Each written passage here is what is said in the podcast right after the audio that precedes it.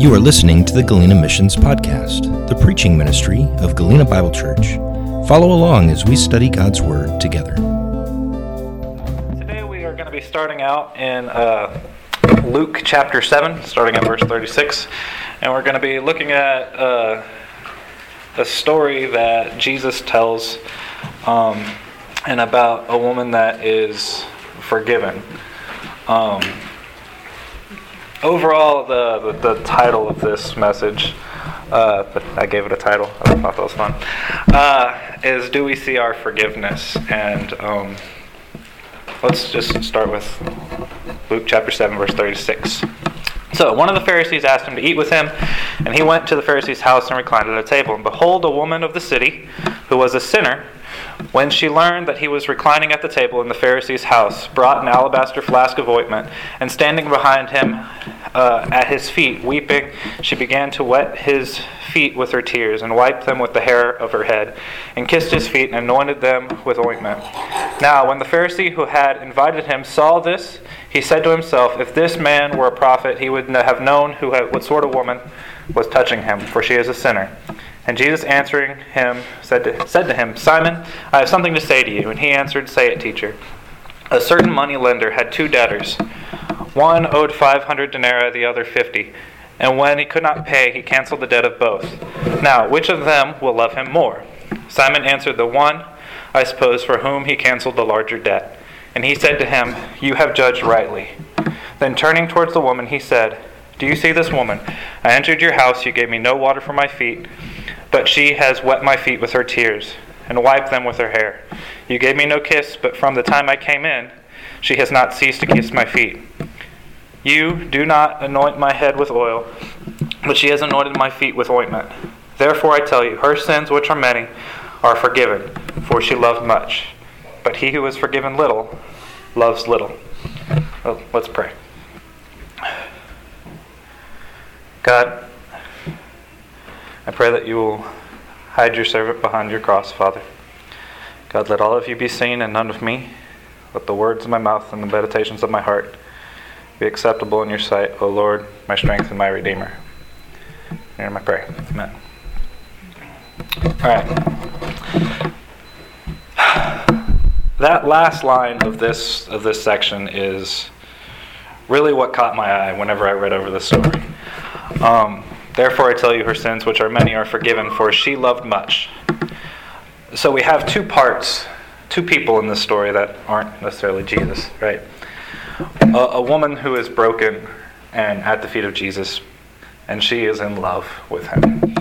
And Jesus says it's because she was forgiven so much. And then we have a Pharisee that, uh, for all intents and purposes, should have been the one doing all those other things with Jesus.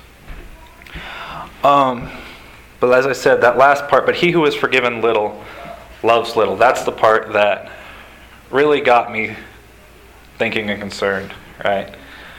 Um, we as Christians, a lot of times, we can get caught up in what we're doing. We can get uh, distracted, I would suppose. And I, I, I thought, why does our love for Jesus not always show? Right? What what stops that? Uh, and so I got to looking and got to thinking about it, and that is what this this whole sermon is about. Like, what things get in the way of us loving Jesus and loving others?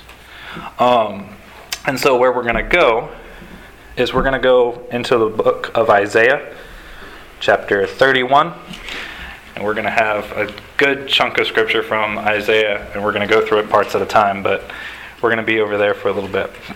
So, a little history before we get reading into this. As of right now, where the Israelites are in their story is they are currently about to be attacked and invaded by the Assyrians, and they are super afraid they're going to get wiped out by the people that are coming. And so they're frantic, they're looking for help, they're doing anything they can to figure out how can we survive this battle that's going to take place because we are going to lose. and they are super distressed about it. And then as it goes on, uh, one of the people, their, their elders say, well, well, we can go and get help from Egypt because they have a strong army, they can help us, and with their help, we can defeat the Assyrians, and then we'll be good. So that's what they're thinking, that's what their, their goal is right now. So at the very beginning of this section, Isaiah starts out and basically destroys their plan here. He says this Woe to those who go down to Egypt for help and rely on horses, who trust in chariots because they are many, and in horses because they are very strong. But do not look to the Holy One of Israel, or consult the Lord. And yet he is wise and brings disaster. He does not call back his words, but will arise against the house of evildoers and against the helpers of those who work iniquity. The Egyptians are man and not God and their horses are flesh and not spirit. When the Lord stretches out his hand, the helper will stumble, and he who is helped will fall, and they will all perish together. For thus the Lord said to me, As a lion or young lion growls over his prey, and when a band of shepherds is called out against him, he is not terrified by their shouting, or daunted by their noise. So the Lord of hosts will come down to fight on Mount Zion and on its hill. Like birds hovering, so the Lord of hosts will protect Jerusalem, and he will protect and deliver it, and he will spare and rescue it. So, the first thing that I have written down for what gets in the way of our forgiveness, of what gets in the way of our love for God, and it is sometimes we are distracted slash afraid of what is going on in the world around us. Okay? We see everything that's going on and sometimes we are in trouble. We, we are afraid that we won't have enough money to make it through the month. We're afraid that health in our family is declining. We're afraid for a lot of reasons. Or we just get distracted and we think, yeah, I'm okay. For right now, we worry that God might not be enough. Um, and whenever we look at this verse, that's exactly what the Israelites are doing. Okay? They are going and looking for help outside of what God has told them. He said, Woe to those who, right there, woe to those who go down to Egypt for help and rely on horses and chariots. Was there anything necessarily wrong with asking for help with the Egyptians by themselves? Right? If we have issues, right, we're always told, okay, so get help, figure out what you need to do, right? There's nothing necessarily wrong with going and getting the help that you needed, right? The problem came with they had been told that God was going to take care of them. And they looked for help in Egyptians. They, the way it says it here, um, what is it? The Egyptians are man and not God, and their horses are flesh and not spirit. They saw the world and they saw what was coming at them. The problem was they didn't trust in the God that saves them, the God that will protect them. They saw the world and not the spirit. God is greater, spirit is better than the flesh. When the world comes against us, we in of ourselves are weak. But God is greater than the world.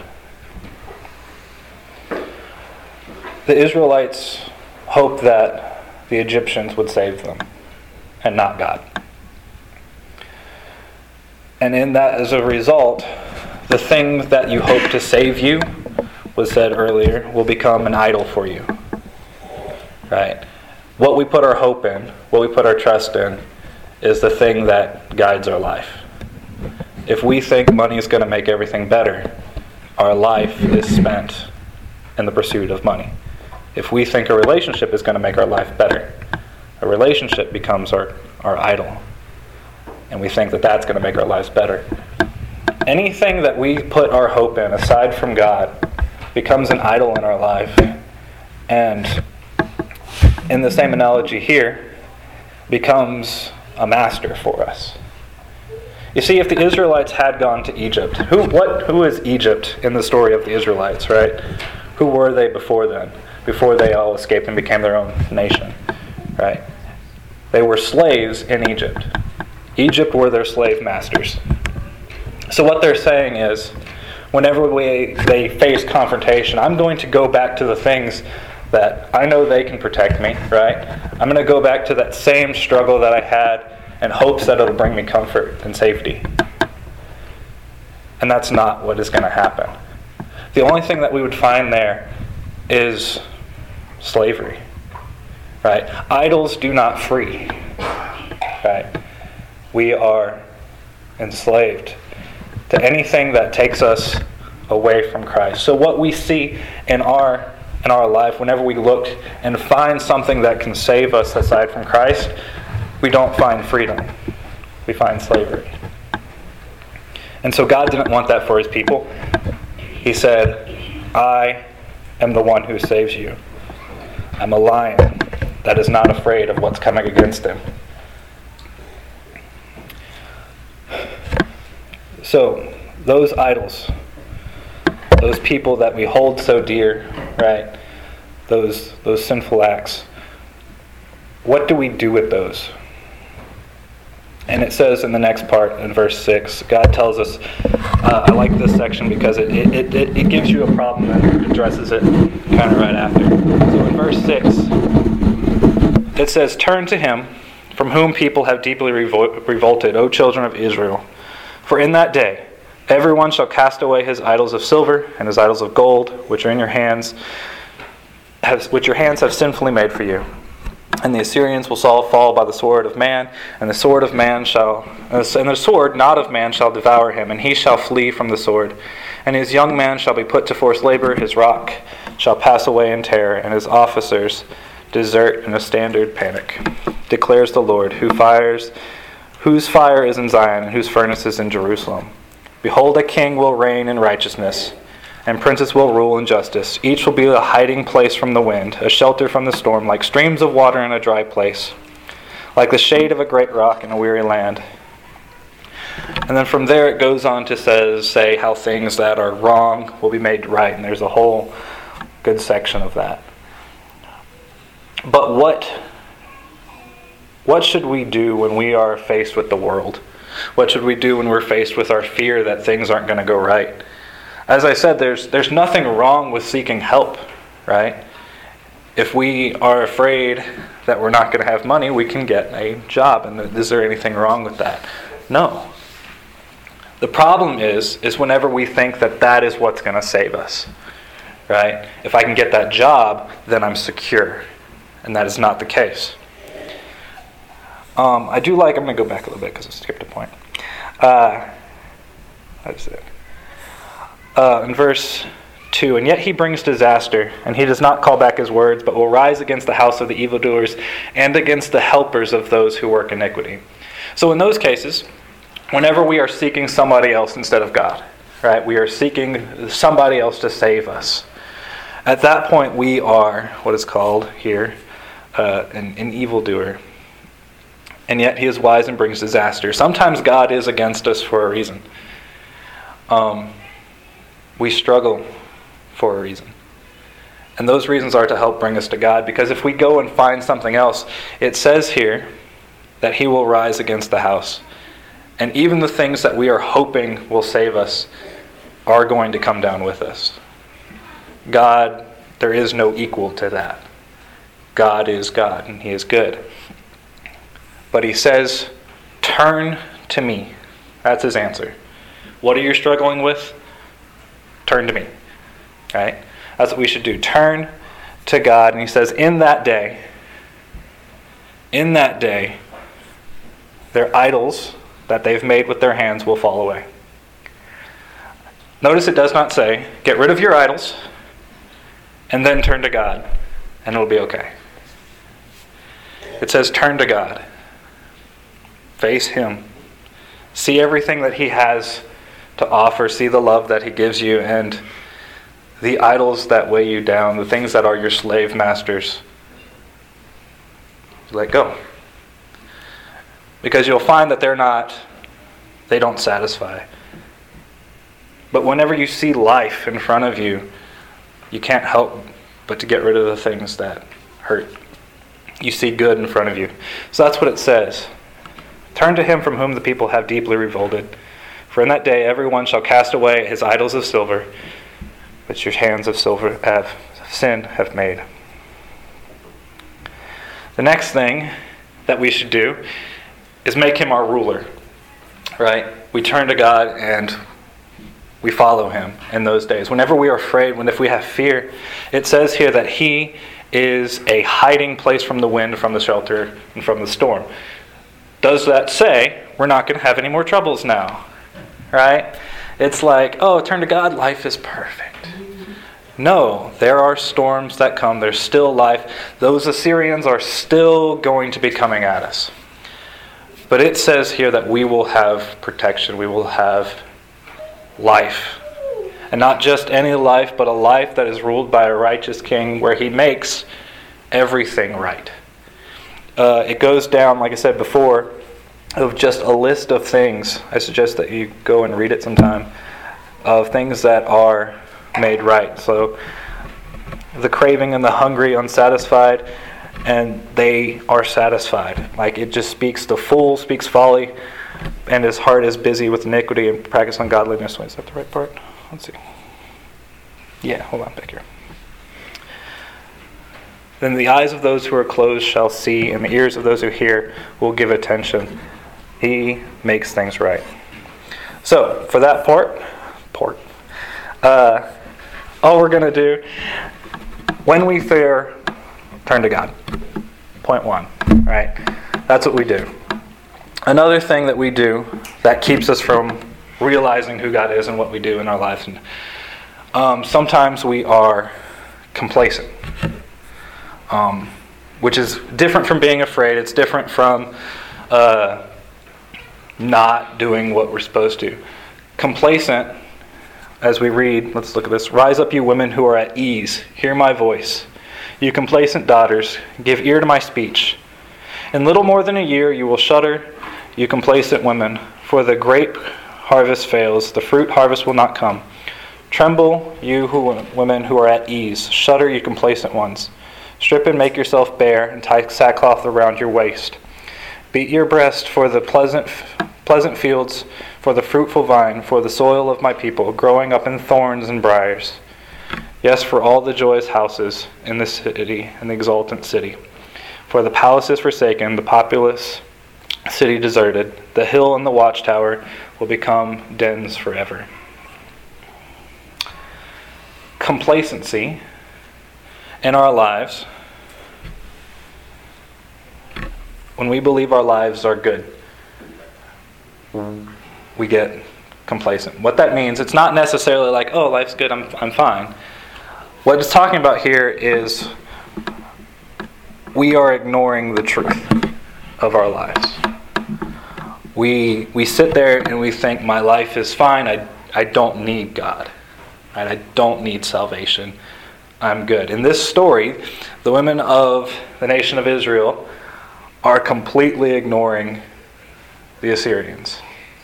They've decided we have harvest, we, life is good, it's currently that harvest season, we have plenty of grain, we're going to be fine, nothing's wrong, everything's okay. Right? It's like saying, yeah, there's a war out there, but I'm good. We're denying reality. Right? So our complacency when it comes to Christ, we deny where we stand with Him. We are pretending we're okay when the truth is we're not. The Bible says all have sinned and fallen short of the glory of God. So when we are in our lives, we imagine that I'm okay. My life is good. That's for somebody else, maybe. Right?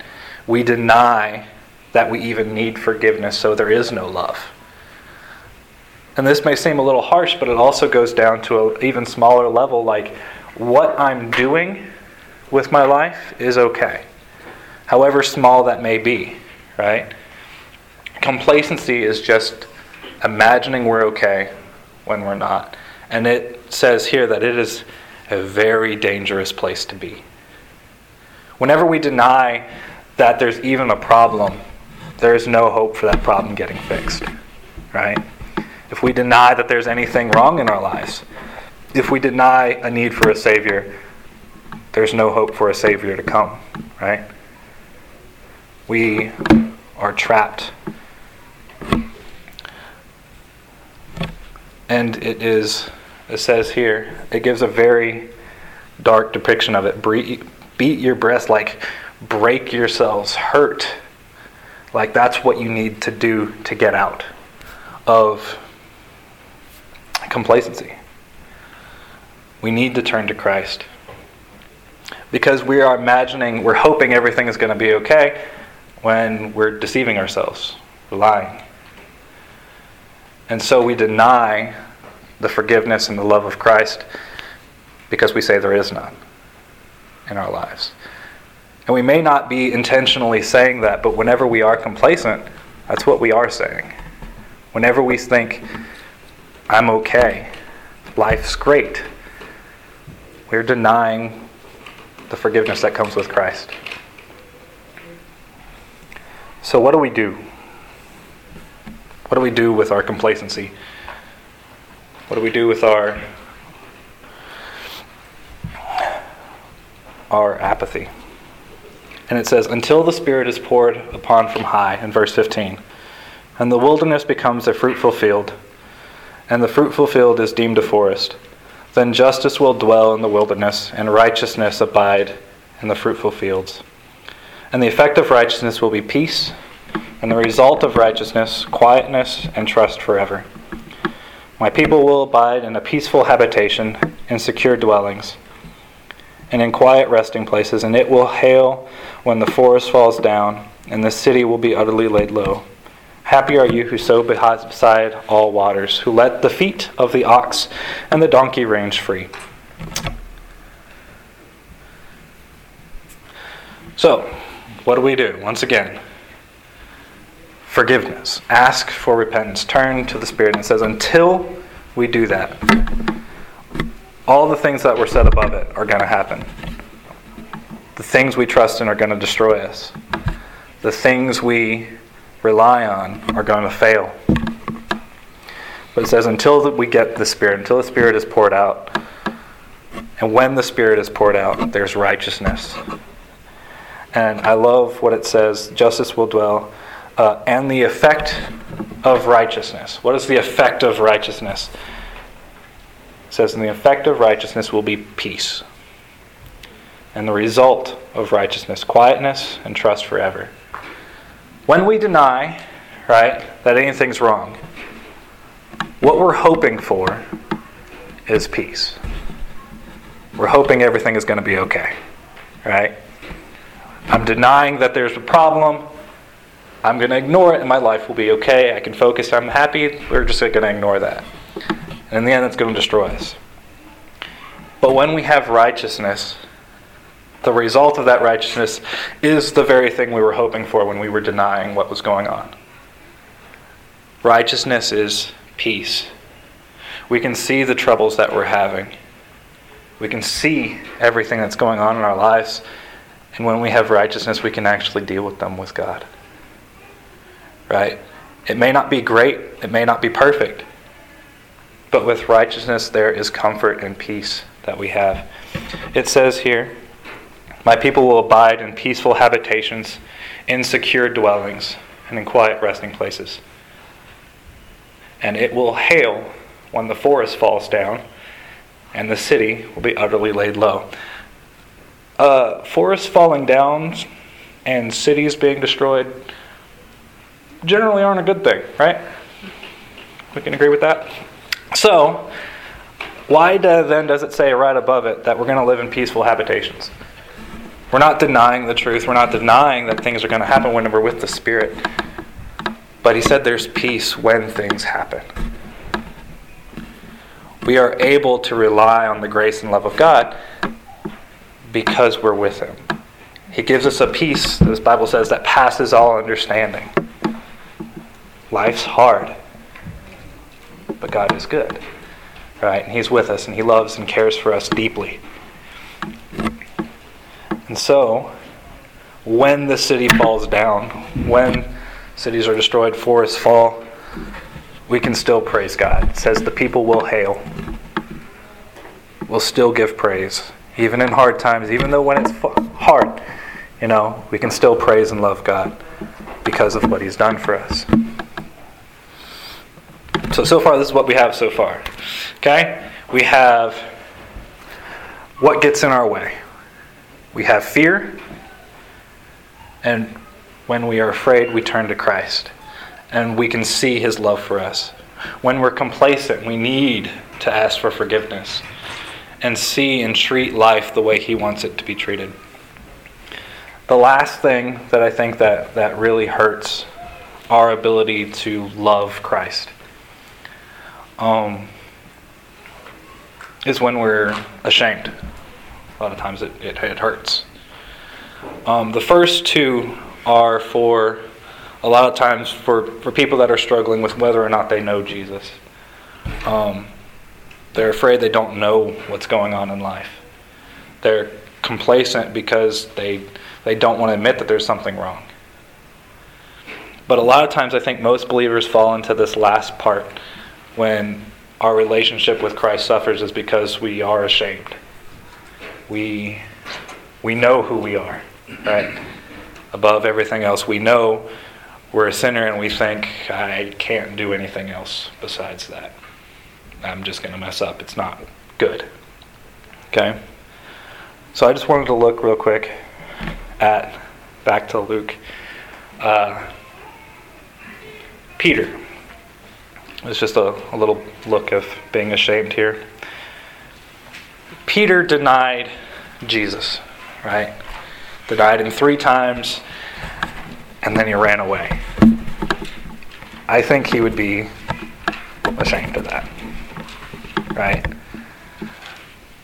We do that all the time. We deny we deny Christ. We think my life's I'm I, there's no point. Like I'm not good enough for it. But in John chapter 21, 15, 19. Sorry, I didn't actually read the, the Luke verse, but that's fine. Uh, that was just the story of him denying we see that Peter's redemption in uh, John chapter 21, 15 through 19. When they had finished breaking breakfast, Jesus said to Simon Peter, Simon, son of John, do you love me more than these? And he said to him, Yes, Lord, you know that I love you. And he said to him, Feed my lambs. He said to him a second time, Simon, son of John, do you love me? And he said to him, Yes, Lord, you know that I love you. And he said to him, Tend my sheep. And he said to him the third time, Simon, son of John, do you love me? Peter was grieved because he said to him a third time, Do you love me? And he said to him, Lord, you know everything. You know that I love you. Jesus said to him, Feed my sheep. Okay.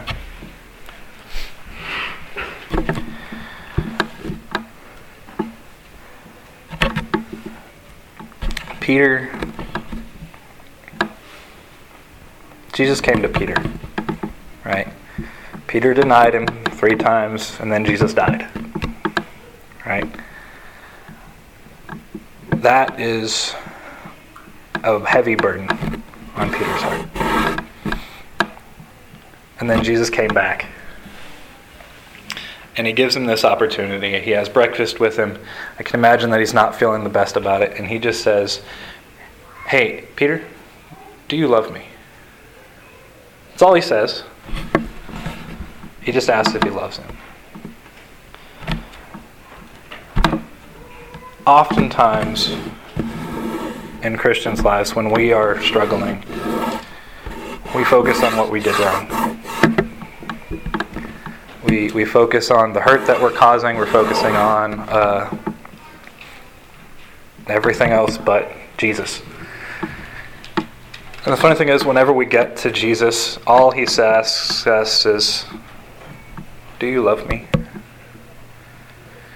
The thing is, looking at this verse, if I were to compare it with the, the, the, the verse of the sinner, of the woman that was crying at Jesus' feet, he, she said, you know, he was forgiven a lot, a lot, loves a lot. and He is forgiven little, loves a little.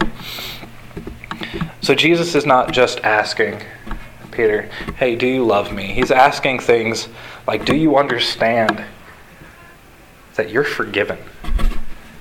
That love and forgiveness go together with that. Do you understand that I already forgave what you did? Do you understand that when you're with me, there is no condemnation anymore for sin? There's no more guilt that's required. I forgive you, and I want you to know that. Do you love me? So, a lot of times, whenever we are hurting and we, we think we're not good enough for Jesus, all we need to know, all we need to ask ourselves is Do I love Jesus?